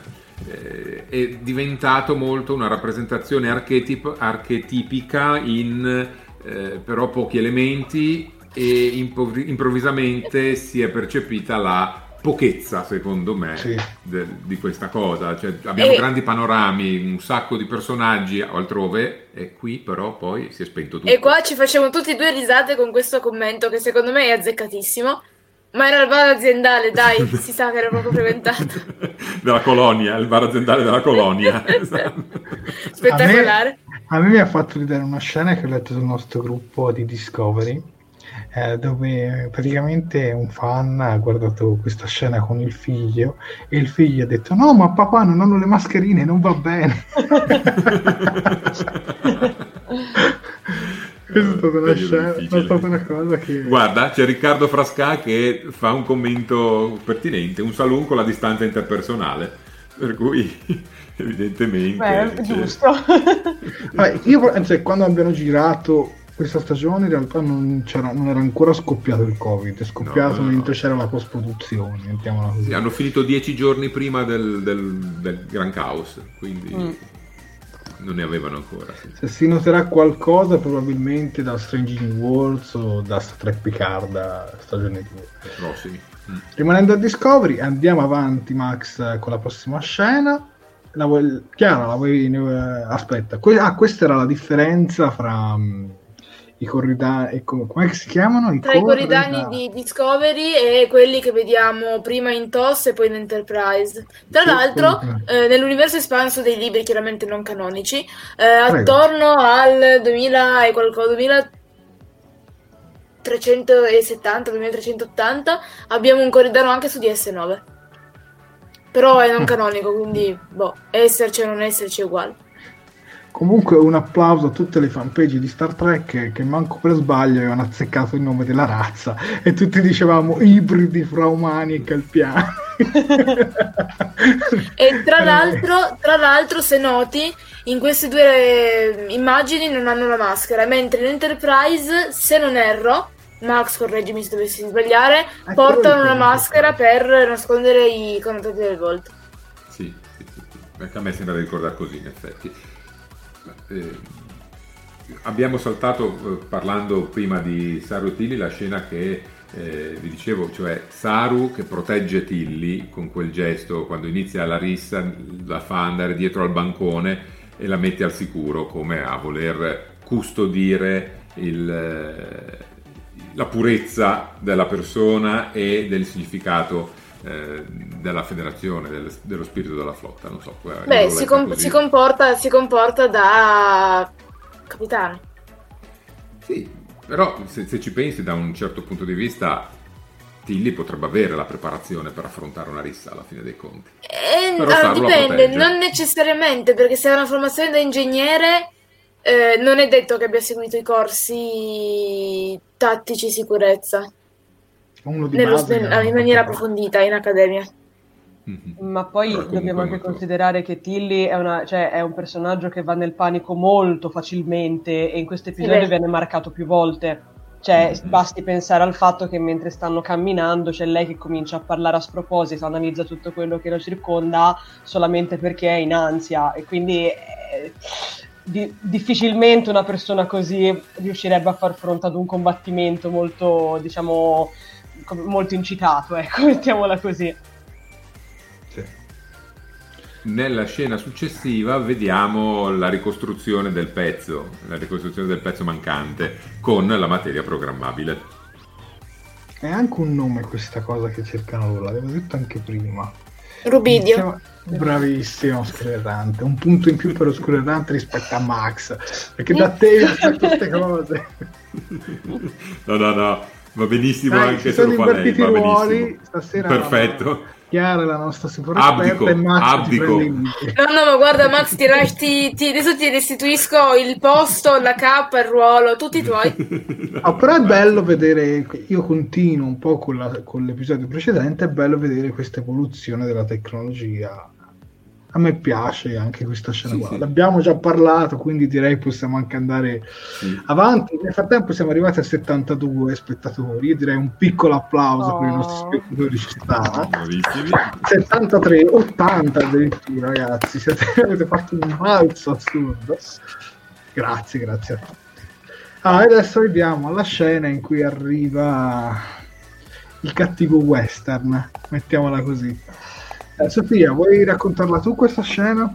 Oddio, è una scena un po' lunghetta in realtà, perché qua appunto parte questa, questa sequenza appunto in cui ci viene introdotto il, il cattivone, il temutissimo eh, Zera. Zera, se, giusto, si, si pronuncia sì. così, perdonatemi, ho il naso chiuso, parlo male stasera. E cosa succede? Che in pratica appunto ci viene, ci viene introdotto questo, questo cattivone tanto temuto, tanto sanguinario, tanto, che fa tanta paura e, e appunto diciamo che lui, oddio, um, mi potete dare una mano, scusate, sono, scusate, c'è il raffreddore. Ehm, diciamo li minaccia e, sì. e pretende che, sì. che, loro che praticamente gli consegnano tutto il, il dilitio. E, il dilitio, sì, scusate. E non, fa uno, e non fa una proposta, fa un'affermazione. La dice anche. sì. E, Vabbè, beh, è, che... è, il cattivone, dai, è il cattivo. È, è il cattivo, sì, è chiaramente il cattivo della puntata che, diciamo, mm, se posso fare uno spoiler, è destinato a durare un episodio solo. cioè, se, sì, forse, questo non lo sappiamo, però così, così sembrerebbe. Comunque, sì, è, è proprio, è un cat... io l'ho trovato, diciamo non lo so, mh, mm, da una parte mi è, mi è, piaciuto, da una parte mi è... Mh, non Parla so. troppo. parla ma, troppo. ma in realtà il fatto di parlare troppo è una cosa che è comune a, a Ai cattivi. cattivi, Esatto, Ai cattivi. praticamente cioè, se vuoi essere cattivo devi chiacchierare, altrimenti, altrimenti non lo puoi essere. Però diciamo che secondo me, non lo so, non è stato caratterizzato così tanto, se, per il mio modestissimo parere, non è stato caratterizzato così tanto bene da essere temibile. Cioè, io personalmente temevo molto di più il ghiaccio parassita che nel frattempo stava, diciamo, inglobando sempre di più la, la Discovery, personalmente, però opinione mia. Sì, anche perché nel frattempo sulla Discovery abbiamo Stamez che è stato rimesso in piedi alla bella meglio per andare a, ripar- a riparare eh, qualcosa dentro un tubo di Jeffries. E fa la coppia con Jet Reno che ha la schiena a pezzi. E tra i due alla fine quello che si deve infilare nel tubo di Jeffries è Stamez quando c'era Nilsson fresca pronta per entrare e nessuno ha voluto mandarci lei. Vabbè anche questo ci sarebbe da Cioè, diciamo che in tre ne fanno due sani. Esatto, esatto. E, e si Vabbè, crea ma questo Dicevo, una scena divertente, vai Max. Sì, sì, è un siparietto. Alla fine è un siparietto molto fine a se stesso, è un riempitivo. E- È bello il rapporto che si instaura tra Stamez e Rino perché si prendono continuamente per il sedere, quindi è divertente. Però poi alla fine vediamo arrivare Calber che aiuta a sistemare le cose. Vediamo cosa succede ancora qui. Aspetta, aspetta, volevo. Vabbè, vabbè, rimaniamo no, sempre. eh. No, no, ma puoi rimanere anche lì. No, dicevo di, Eh, tanto. di Zera, che alla fine lui è tra quelle persone che ci hanno guadagnato dal grande fuoco, perché alla fine l'ha arricchito questa cosa, perché lui è un corriere e i corrieri lì, diciamo, dominano un po' questa- questo tempo. Infatti lui dice che è la cosa migliore che gli sia capitata e intuisce anche che Saru e Tilly sono dei viaggiatori del tempo perché ha rivelato delle tracce dei raggi gamma e delle onde gravitazionali quindi dicevo voi siete dei viaggiatori nel tempo cosa che eh, gli altri alieni lì in realtà ancora non avevano capito. E poi arriviamo alla scena successiva in cui perché questa qua in cui praticamente scoppia questa rissa perché eh, la nostra Giorgio viene scoperta eh, nei pressi dell'insediamento comincia, vuole provare ad aggiustare la situazione che di per sé è molto tesa e fa peggio, Cioè, diciamo, e fa peggio, diciamo provoca questi, questi aggressori come dire, ma guarda che in realtà lui vi sta vendendo al miglior offerente, cioè, e quindi diciamo provocandolo, a un certo punto eh, gli dice eh, tu hai la lingua, ma io ho una pistola, e comincia a faserarlo, mettiamo, passatemi il termine, e una cosa che ho apprezzato di questo phaser è che finalmente si è visto un phaser a raggio, al laser, mettiamola così, perché ultimamente in Discovery si vedevano quasi a, a pistola, cioè sparavano e basta. Quindi invece si vedeva proprio il raggio che, che trafiggiva. Tra l'altro, una cosa che abbiamo detto la scena prima, che Zera uccide Cal appena capisce che, che lo stava dicendo, lo stava dicendo, lo stava tradendo, scusatemi il giro di parole. E quindi, insomma, poi adesso ritornando a Giorgio, scoppia questa rissa e diciamo ci sono anche dei morti, dei feriti, mettiamola così. Però è bello secondo me quando eh, devono decidere del destino di, eh, di Zera, però magari aspettiamo perché la scena successiva. La scena- No, io successiva. volevo dire una cosuccia su questa scena. Innanzitutto, un'altra delle cose che mi ha dato fastidio dell'episodio è come Giorgio ci si infila. Alla Deus Sì. ex machina, esce dalla nave senza sapere dove andare, senza avere una minima idea di che cosa deve fare, non si sa neanche perché esce dalla nave, perché esca dalla nave, cioè circuisce Linus e poi se ne va. Eh, va bene, e arriva lì. E arriva lì e risolve la situazione proprio quando la situazione era in stallo. Ora è un telefilm, le cose devono succedere, ma l'ho trovata molto molto forzata come cosa. Ti, ti direi scherzando sospensione dell'incredulità. Tanto non ce l'ho Esatto. nemmeno io, e quindi. E invece, invece a me è piaciuta perché questo arrivo della Giorgiu, se vogliamo rimanere nel discorso del western classico, è praticamente l'arrivano i nostri. Cioè siamo in una situazione di pericolo, siamo in una situazione di, di stallo dove tutto potenzialmente può andare perduto e invece arrivano i nostri. In questo caso arriva la Giorgiu. Come ci sia arrivata non ci ho dato saperlo, però so, a me va bene così. io sono già contenta di averla vista, quindi non lo so, mi, mi ha ricordato questo. No, ma Io invece sono... è vero, eh. No, eh, probabilmente hai ragione Sofia, quello che viene a mancare è la motivazione o come lo fa sapere. Quello Giorgia. sì, su questo ti do ragione. Prego, no, io dicevo che secondo me questa scena è necessaria perché mi stavo un po' addormentando, sono onesto, cominciava un po' a pesarsi la lentezza soprattutto fra quelle scene alternate fra la discovery, le riparazioni e, e quello che succedeva diciamo dentro questo saloon. E quindi ho apprezzato l'arrivo di Giorgio perché ecco, è stata come una botta di caffè che ha un po' risvegliato da, da una scena che stava diventando un po' troppo moscia mettiamola così. Almeno io l'ho vista così. Per me Ma guarda, in realtà la lentezza di questo episodio a me non ha, non, non ha disturbato. In rapporto ho patito molto di più i ritmi del primo. Ma su questo i ritmi eh, non mi sono neanche accorta del passare dei 53 minuti di puntata. Mm. Io invece ti dico la verità, l'avrei fatto durare una decina di minuti di meno. Sì. Pensiero mio, poi tu sei libera insomma di Max ha ragione, snodo un po' semplice, però Giorgio che eh. donna, frase culta dell'episodio, quello che per te è dolore per me sono preliminari. no, ma sicuramente la Giorgio è caratterizzata in maniera molto forte, molto bella per carità, e viene utilizzata sempre come Deus Ex Machina, alla fine arriva, risolve e sparisce. È una guest star che ha questo scopo in questo momento e continua a fare questo. Vediamo se continuerà a farlo anche nei prossimi episodi. Dai, arriviamo alla scena successiva, Max. Eccola. Ah,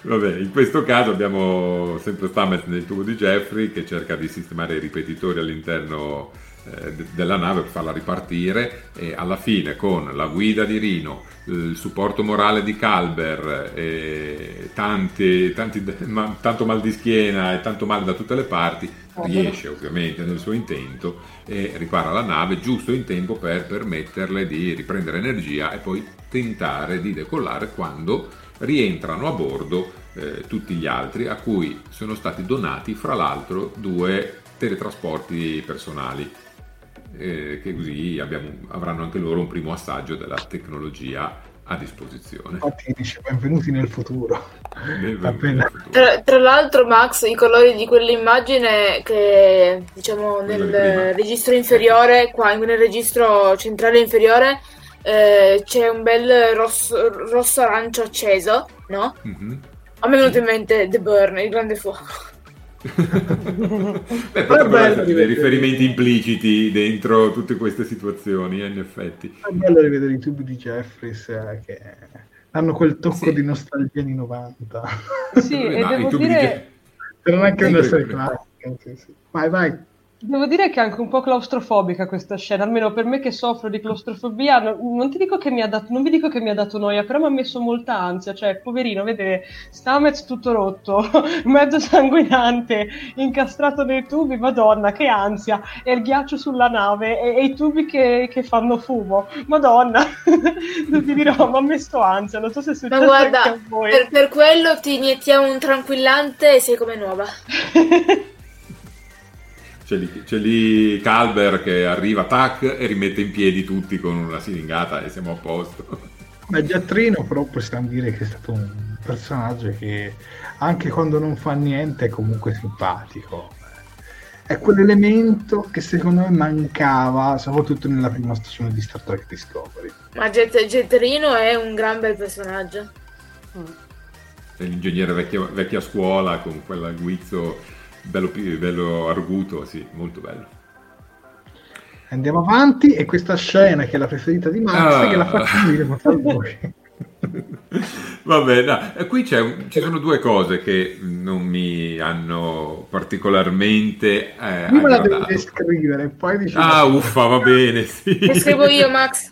Dai. Vai, vai, no, devi dirlo Max. No, perché tanto, tanto è giusto che le patate bollenti si, si, si, si suddividano, quindi questa me la carico io, non è un problema. E siamo nelle fasi finali della puntata, eh, quando la Discovery cerca disperatamente di prendere e andarsene, e eh, viene, diciamo, tratta in salvo da una nave in orbita che la, la- rie- riesce a, tira- a fa- farla schiodare dal ghiaccio e a... Non, so, non, non è teletrasporto, è un raggio traente. Raggio traente. sì. Grazie, e riesce a liberare la Discovery dal ghiaccio infestante. E vengono contattati. E chi c'è se non Michael Burnham? Con i capelli eh, allungati, eh, dice che informa il suo equipaggio che eh, lei in realtà è arrivata lì un anno prima e che non ha mai smesso di cercarli. E quindi anche nel suo caso eh, non ha mai abbandonato la speranza di poter trovare quella che è la sua famiglia. Vai Max, di la tua. Di la tua, che poi dopo dico la mia. Diciamo che sbuca. La Burnham sbuca sempre e ovunque. No, a, a me quello che ha dato tremendamente fastidio è che la nave non ce la fa a alzarsi dal ghiaccio. Non so se non ce la fa perché non ha sufficiente potenza o perché Detmer in preda ai suoi mh, stress post-traumatici non riesca a pilotarla nella maniera adeguata per farlo uscire dal ghiaccio. Ma a risolvere la situazione arriva lei. Ogni qualvolta arriva lei viene meno l'equipaggio. Eh, secondo me l'episodio di questa, questo episodio funzionava meglio perché l'attenzione generale era più sull'equipaggio che sulla persona. E per me questo è un limite di questa serie.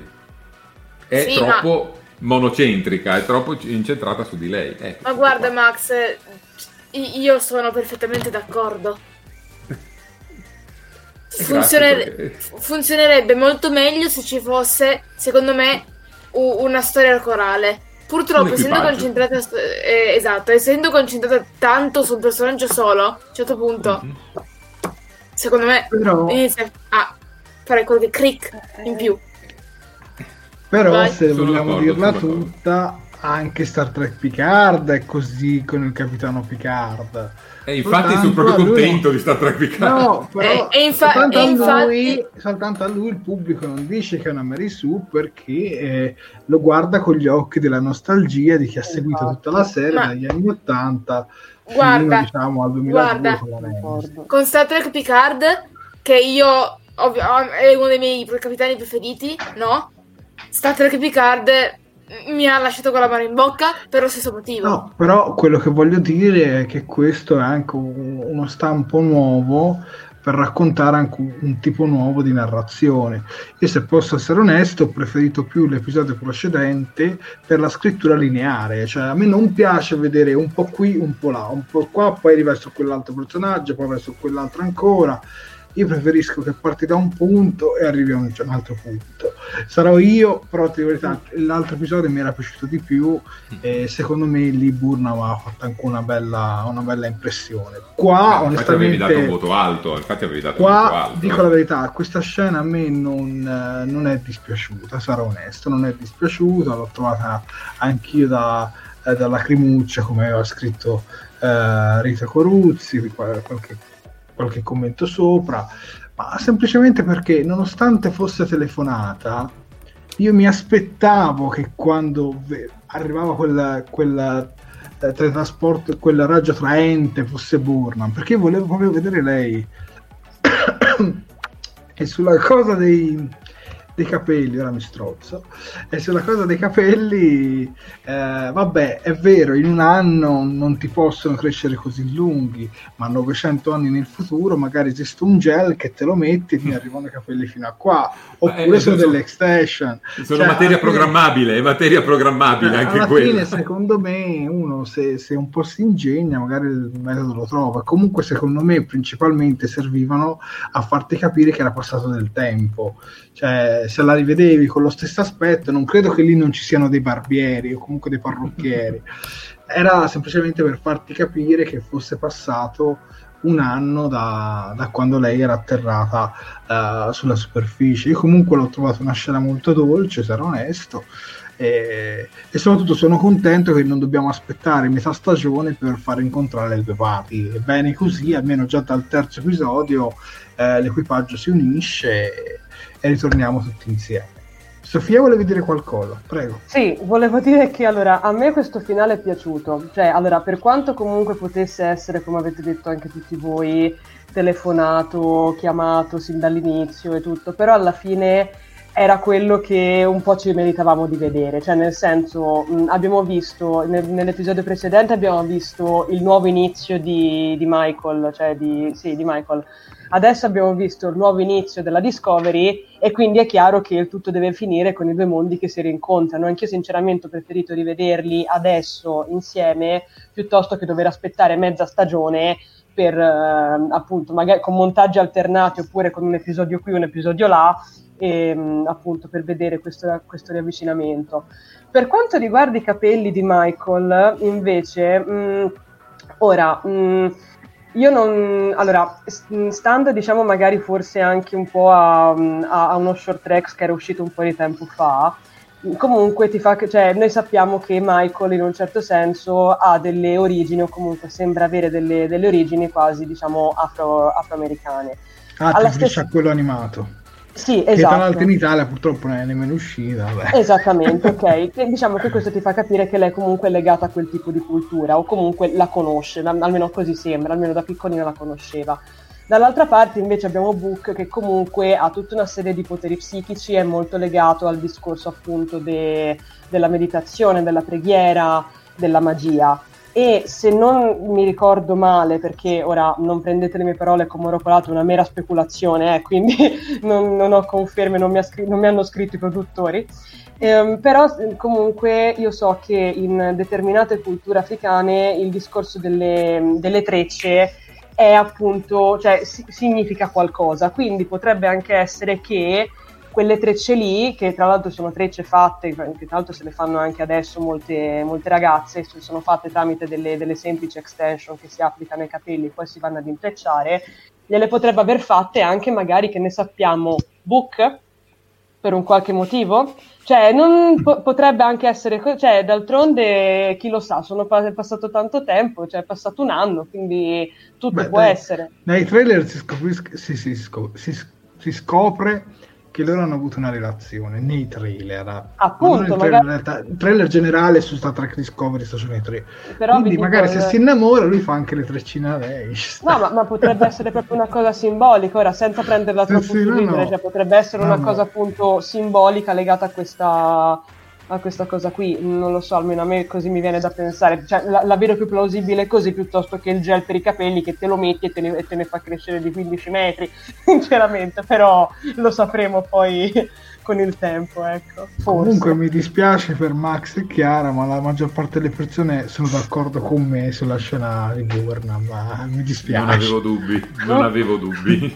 no, ma comunque be- è bello quando c'è una critica costruttiva eh, da ambe le due parti, cioè alla fine noi non siamo hater da tastiera, alla fine noi magari siamo sotto punti di vista diversi, però è bello il confronto perché siamo persone mature e adulte che, che ci sanno anche scherzare sopra, mettiamola così. E con questo e con questa finale, scena finale, finisce eh, l'episodio. La domanda fatidica che ho fatto anche alla scorsa diretta a Sofia è come hai trovato eh, la regia di questo episodio che sappiamo è del regista dello, del primo episodio, Olatunde Osunzani. Prego Sofia. Eh, eh, ragazzi, eh, cioè, l'ho detto prima, lo ripeto, è, è a dir poco impeccabile. Qua, cioè, ha uno stampo, secondo me, almeno in questi casi dove ci fa vedere questi, questi vasti panorami, queste stanze vuote, per la maggior parte vuote, come nel caso del salon. Ha uno stampo molto, molto documentaristico quasi, cioè nel senso, secondo me, proprio la regista ci tiene tanto a farci vedere il paesaggio in modo tale che noi si entri quasi anche in, in sintonia con esso. Cioè della serie non è una cosa che sta solamente oltre, lo, oltre il, lo schermo, ma ci state entrando anche voi mentre guardate Discovery. E sinceramente l'ho apprezzato molto E vabbè, allora i colori sono, sono a dir poco spettacolari. Mm, non ho nessuna scena qui in particolare da andare ad analizzare sotto il punto di vista registico. Forse l'unica piccola pecca, come faceva notare anche qualcuno prima nei commenti, è il combattimento di, di Giorgio, che secondo me in certi in, in vecchi episodi veniva enfatizzato molto meglio tramite magari qualche giro di macchina un pochino più particolare. In questo caso sì, c'è, va bene, si vede, si vede chiaramente, si intuisce bene cosa, cosa sta accadendo e ci si ferma lì. Ho notato che però ca- i nostri cari registi in questo caso eh, prediligono molto il rallenti perché sia nell'episodio precedente che in questo episodio ci sono diversi rallenti sparpagliati qua e in là, cosa che era già successa nella seconda stagione con, uh, con Spock in una, scena, in una scena specifica. Però comunque promossissima come regia, assolutamente. Ebbene, siamo arrivati dunque alla, alla, fine di questa, diciamo, diretta. Siamo in fase di chiusura. Sofia, gli appunti social. Assolutamente. Allora, io sono sempre qui a fine diretta per ricordarvi tutti i nostri canali che sono, sono sempre di più ormai, faccio, faccio fatica a ricordarmeli. Allora, abbiamo la pagina Facebook, dove mi raccomando dovete mettere un bel mi piace poi abbiamo il canale di YouTube dove mi raccomando vi dovete iscrivere e attivare la campanellina degli avvisi per rimanere sempre aggiornati ogni volta che facciamo uscire un video oppure andiamo in diretta. Poi abbiamo, la, abbiamo il sito internet dove, miei, dove, io e i miei colleghi facciamo uscire praticamente tutti i giorni notizie e, e, e, e recensioni. Poi abbiamo um, il, il, la pagina su, scusate, l'account su, mm, su, su, su Twitter poi abbiamo l'account Instagram, abbiamo LinkedIn, che non manca mai, ed infine una piccola new entry che, mm, che sta contrassegnando gli ultimi mesi, ovvero Patreon. Quindi se ci volete supportare ulteriormente, vi potete abbonare appunto anche sul nostro Patreon. Sono disponibili, la, sono disponibili due tipi di abbonamento, ovvero il primo ufficiale a 2 euro al mese, che vi consente di ricevere un attestato di ringraziamento via email Altrimenti c'è l'abbonamento capitano a 5 euro che vi beneficia dell'attestato più la menzione nei titoli di coda di Talking Track, ovvero il vostro nome comparirà nella sigla finale delle nostre dirette. Ci tengo a ricordarvi che questa non è una forma di lucro verso, verso Star Trek, ma semplicemente una forma di supporto verso Talking Track e quello che facciamo. È bravissima la nostra Sofia, direi veramente bravo. Anche un po' adesso sono un po' raffreddata. Se, se, anche, anche raffreddata è sempre perfetta. Esagerati.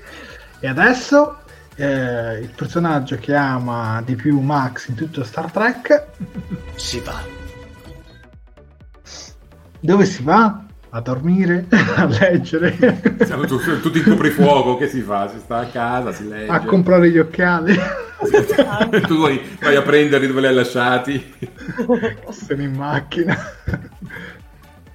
Dai, ricordiamo l'appuntamento a venerdì prossimo alle 23.30 con il prossimo episodio di Star Trek Discovery, ovvero il terzo episodio, People of Earth persone della terra, popolo della terra, come, popolo della come terra. si chiamerà. E questa popolo volta c'è una, un, un, ritorno in regia di un regista che amiamo tutti quanti, ovvero la regia sarà affidata a Jonathan Frakes. Oh. E quindi magari troveremo qualcosa di più anche familiare a livello estetico che, che potrebbe, diciamo, anche stimolarci. Questa diretta eh, finirà anche sui canali di Fantascientificast a partire da mercoledì prossimo. Se a tutti ragazzi direi di augurare un applauso a tutti i nostri spettatori che oggi sono stati veramente tantissimi, abbiamo toccato gli 82 spettatori contemporanei fra Facebook e YouTube, quindi grazie. Detto ciò, buonanotte a tutti. Buonanotte a tutti. Buonanotte.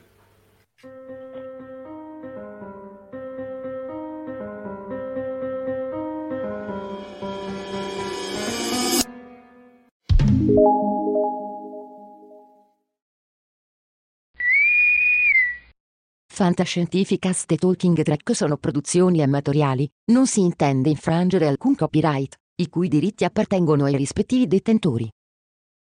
Fantascientificast e Talking Track non sono in nessun modo affiliati o sponsorizzati da CBS Corporation o da chi detiene l'uso del marchio Star Trek in Italia. Il podcast a carattere esclusivamente ricreativo e divulgativo, non ha alcun scopo di lucro e viene diffuso gratuitamente. Autorizzazione SIAE 56125359. Nessun byte e nessun tribolo sono stati maltrattati durante la produzione di questo podcast. When you visit Arizona, time is measured in moments, not minutes. Like the moment you see the Grand Canyon for the first time. Visit a new state of mind. Learn more at hereyouareaz.com.